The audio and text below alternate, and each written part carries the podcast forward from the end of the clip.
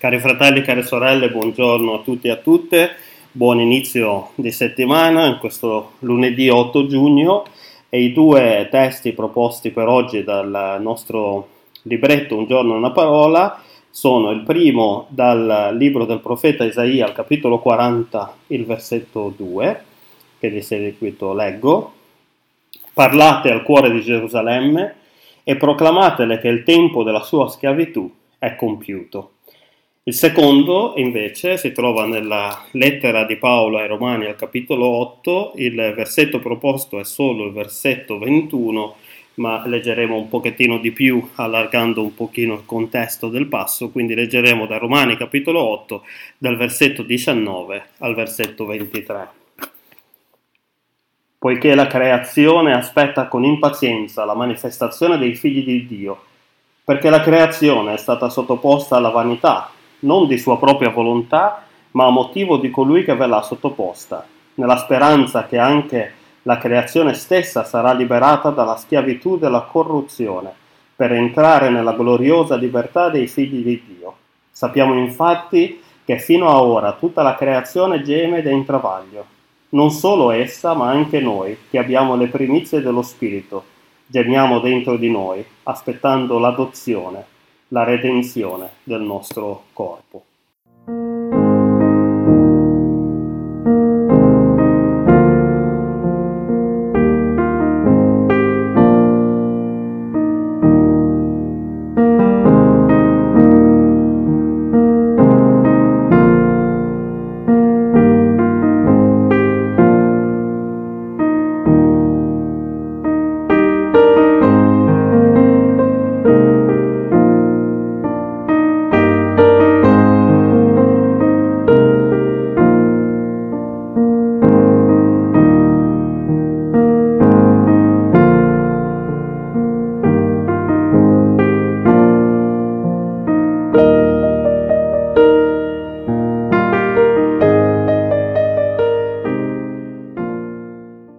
Nei libri profetici dell'Antico Testamento eh, il linguaggio della promessa del ritorno dall'esilio babilonese e della restaurazione di Israele eh, assumeva molto spesso un linguaggio escatologico, cioè guardava avanti fino agli ultimi tempi della creazione della storia. Questo è il caso anche del Deutero Isaia, cioè i capitoli del libro del profeta Isaia che vanno dal capitolo 40 al 55, eh, scritti probabilmente a ridosso del ritorno dall'esilio, eh, ma non solo in questi, in questi, testi. Pensiamo per esempio al libro di Daniele, eh, già nella sua prima parte, quella diciamo più storico narrativa, eh, per esempio nell'interpretazione che il profeta Daniele dà al sogno del re Nabucodonosor al capitolo 2, dove vede appunto un regno che non avrà mai fine, eh, ma soprattutto poi nella seconda parte di Daniele, gli ultimi sei capitoli, eh, dove l'autore usa un linguaggio eh, cosiddetto apocalittico che arriva a descrivere gli ultimi tempi alla luce di ciò che era già accaduto nella storia. Pensiamo ad esempio anche al libro di Ezechiele, altro profeta che eh, talvolta usa un linguaggio apocalittico, oppure il libro del profeta Zaccaria. L'idea teologica è questa. Così come Dio farà tornare gli esuli da Babilonia nella loro terra, o ha già fatto tornare, come nel caso del libro di Zaccaria e forse anche in parte quello di Daniele, eh, questo sarà solo l'inizio della liberazione di Israele, perché comunque eh, per lungo tempo il popolo di Israele continuerà ad essere sottomesso ad imperi e regni esterni a loro, anche dopo il ritorno nella loro terra, anche dopo la ricostruzione del secondo tempio. Però un giorno il Signore manderà un Messia che li libererà. Eh, benché questa liberazione se la immaginavano diversa poi da come è avvenuta, come sappiamo studi, dagli studi dei Vangeli, comunque il Messia li libererà instaurando finalmente il suo regno che non avrà mai fine. L'idea di una vita oltre la morte, invece, per gli ebrei al tempo dell'Antico Testamento, ma anche al tempo di Cristo, era un'idea che era cominciata soltanto ad emergere soprattutto ai tempi della rivolta dei Maccabei, contro Antioco IV Epifane, eh, per la riconquista del, quella rivolta che era stata fatta per la riconquista del Tempio che era stato profanato e occupato da Antioco. Eh, come segno del fatto, quindi questa idea della vita oltre la morte era un segno del fatto che i martiri di quella rivolta sarebbero stati ricompensati con la risurrezione degli ultimi tempi e avrebbero continuato a regnare per sempre insieme al Messia, insieme al popolo che era rimasto fedele a Dio durante la rivolta. Comunque l'idea escatologica degli ultimi tempi, presente nell'Antico Testamento, non aveva come suo punto centrale centrale la risurrezione finale, bensì la liberazione fisica da parte di Dio del suo popolo dai suoi oppressori politici, elevati poi nel linguaggio apocalittico fino a diventare delle forze spirituali malvagi, malvagie, e la restaurazione di un regno messianico terreno che non avrebbe mai avuto fine. Il termine salvezza quindi per l'Antico Testamento non era visto come un lasciare la terra per andare in cielo, come spesso viene compreso, compreso oggi noi oggi dai cristiani, ma in un certo senso veniva invece inteso come il cielo che scende in terra a seguito dell'opera di liberazione del Messia che sarebbe stato inviato da Dio, eh, una opera di liberazione dai poteri malvagi. Quindi il termine salvezza è strettamente associato a quello della, della liberazione nell'Antico Testamento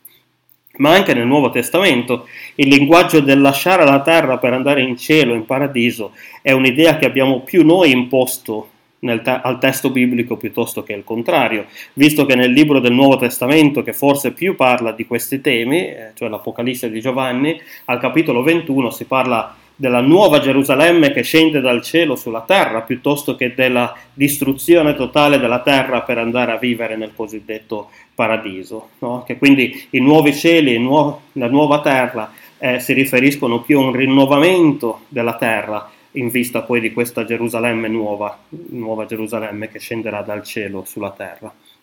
Anche l'Apostolo eh, Paolo ai Romani, nel passo che abbiamo letto eh, al capitolo 8, usa il termine liberazione quando parla di ciò che ci aspetta negli ultimi tempi. Eh, anche l'Apostolo, come i profeti dell'Antico Testamento, vede una discontinuità tra la vita presente e quella che sarà negli ultimi tempi. Cioè c'è un punto nella storia futuro futura in cui tutto cambierà, tutto sarà completamente rovesciato, dove quelli che ora sono afflitti saranno consolati, quelli che ora sono mansueti erediteranno la terra, quelli che ora sono affamati, assetati saranno saziati, eccetera, eccetera, per usare il linguaggio delle abitudini di Gesù, o dove i potenti saranno detronizzati e gli umili innalzati, dove gli affamati saranno colmati di bene e i ricchi saranno rimandati a mani vuote, per usare invece il linguaggio del Magnificat, il cantico di Maria in Luca capitolo 1. Quindi anche nell'idea escatologica di Paolo c'è l'idea di un punto decisivo nella storia in cui questo capovolgimento si manifesterà.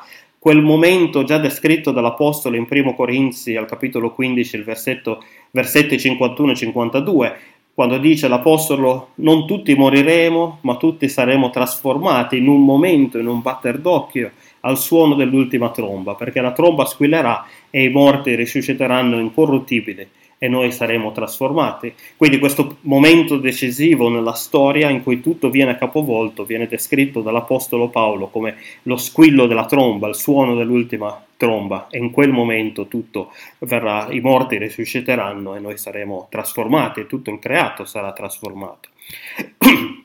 Nel passo di Romani capitolo 8 Paolo parla del fatto che l'intera creazione rientrerà in questo piano di trasformazione, di liberazione dalla schiavitù della corruzione, per usare lo stesso suo linguaggio. Eh, quindi non soltanto noi esseri umani siamo influenzati dal peccato e dal male che vive in noi e che ci tengono schiavi ed in Cristo siamo stati già liberati dalla loro influenza già qui e ora e aspettiamo solo di essere liberati anche dagli effetti, dalle conseguenze del male del peccato, ma la stessa cosa vale anche per l'intera creazione che è stata, dice l'Apostolo, sottoposta alla vanità non di sua stessa volontà, e anch'essa sarà quindi liberata dalla schiavitù della corruzione. Questa liberazione, l'intera creazione, continua Paolo, l'aspetta con impazienza, mentre in questo momento invece geme ed è in travaglio. Ma così come una donna che partorisce passa attraverso i grandi dolori del travaglio, ma dopo il travaglio arriva la gioia del frutto del suo grembo, allo stesso modo le sofferenze del tempo presente nascondono soltanto quella che è la gloria che deve essere ancora manifestata. La sofferenza del creato a causa del peccato e della malvagità oggi la possiamo riconoscere fin troppo bene, possiamo anche darci, darle un nome insomma, a, queste, a, tutte queste sofferenze, a tutti questi gemiti. Eh, l'essere umano infatti, soprattutto negli ultimi decenni, ha perpetrato ogni tipo di violenza sulla natura, distruggendo vaste aree della terra, boschi e foreste, ha distrutto migliaia di specie di animali e vegetali, ha avvelenato fiumi, laghi, mari, ha inquinato la terra e l'aria, ha speculato sui raccolti per controllare i prezzi del mercato, lasciando letteralmente morire di fame anche milioni di persone. Ha usato e usa continuamente una feroce crudeltà verso gli animali, l'ultimo quello dell'elefantessa uccisa in maniera barbarica da, una, da un'ananas ripiena di petardi che forse avrete visto nelle cronache di questi ultimi giorni e questo è solo uno purtroppo degli esempi di crudeltà umana verso gli animali. Quindi oggi lo possiamo capire molto bene questo linguaggio di Paolo, della creazione che geme ed è in travaglio, forse eh, persino meglio di quanto lo potesse fare lui stesso e i suoi primi lettori. Eh, la creazione non sarà distrutta per crearne una nuova, ma sarà, dice Paolo, liberata come anche noi saremo liberati dagli effetti del male e del peccato. Nella risurrezione il nostro corpo sarà simile a quello che è adesso, ma diverso, perché sarà incorruttibile e immortale. La stessa cosa anche per l'intero creato, cioè risorgerà a nuova vita, ci sarà una discontinuità rispetto a ciò che, che, che è ora eh, che possiamo osservare ora, ma anche una certa continuità. E questo è importante comprenderlo perché troppo spesso è stata utilizzata l'argomentazione che non sia, import- non sia importante per noi eh, credenti prendersi cura dell'ambiente e prendere una posizione, diciamo, cosiddetta ecologica nei confronti eh, dell'ambiente, perché intanto Dio negli ultimi tempi distruggerà questa terra e noi andremo in paradiso, eh, ma non è così. Eh, leggere biblicamente gli eventi che caratterizzano gli ultimi tempi è proprio il contrario cioè il creato intero sarà liberato dagli effetti del male, del peccato e sta andando verso il rinnovamento che avrà una discontinuità da quello che è ad oggi, ma anche una continuità con ciò che è adesso. E nonostante quel momento decisivo nella storia di trasformazione sarà un'opera esclusivamente di Dio, ciò che noi facciamo adesso, qui e ora, avrà in qualche modo, in un modo misterioso, di cui certamente non possiamo capire fino in fondo, ma avrà in qualche modo, in quel modo, una certa continuità nei nuovi cieli e nella nuova terra. Eh, come dice proprio Paolo in 1 Corinzi 15, la nostra fatica non è vana nel Signore, perché c'è una continuità, non è tutto ciò che noi facciamo qui non verrà completamente distrutto e rifatto tutto da capo, ma avrà una continuità anche con gli ultimi tempi. È proprio per questo che Martin Lutero Scriveva ad esempio che se avesse saputo che l'indomani sarebbe finito il mondo, sarebbe subito andato fuori nel suo giardino per piantare un albero di mele, perché quell'albero avrebbe avuto una continuità in qualche modo, certamente trasformato dalla grazia di Dio, cioè trasformato dalla potenza dello Spirito di Dio in qualche cosa di diverso, ma comunque anche di continuativo rispetto a quello che eh, stava facendo in quel momento. Guardiamo allora avanti con fiducia eh, perché l'intero creato si sta indirizzando verso quell'opera di trasformazione e di liberazione decisiva da parte di Dio dalle forze del male e del peccato. Tutta la creazione, non soltanto gli esseri umani, ma tutto il creato. E viviamo quindi già oggi questa libertà che il Signore ci ha dato l'opportunità di sperimentare in Cristo Gesù e continueremo a sperimentare al, fino alla fine, fino a quando il Signore non ci libererà dagli effetti del male e del peccato e dalle sue conseguenze. Amen. Che il Signore benedica le vostre giornate, che il Signore vi dia la sua pace, vi protegga sempre, vi conduca eh, continuamente nel sentiero e nel percorso di discepolato che tutti e tutte noi stiamo facendo in comunione. Amen.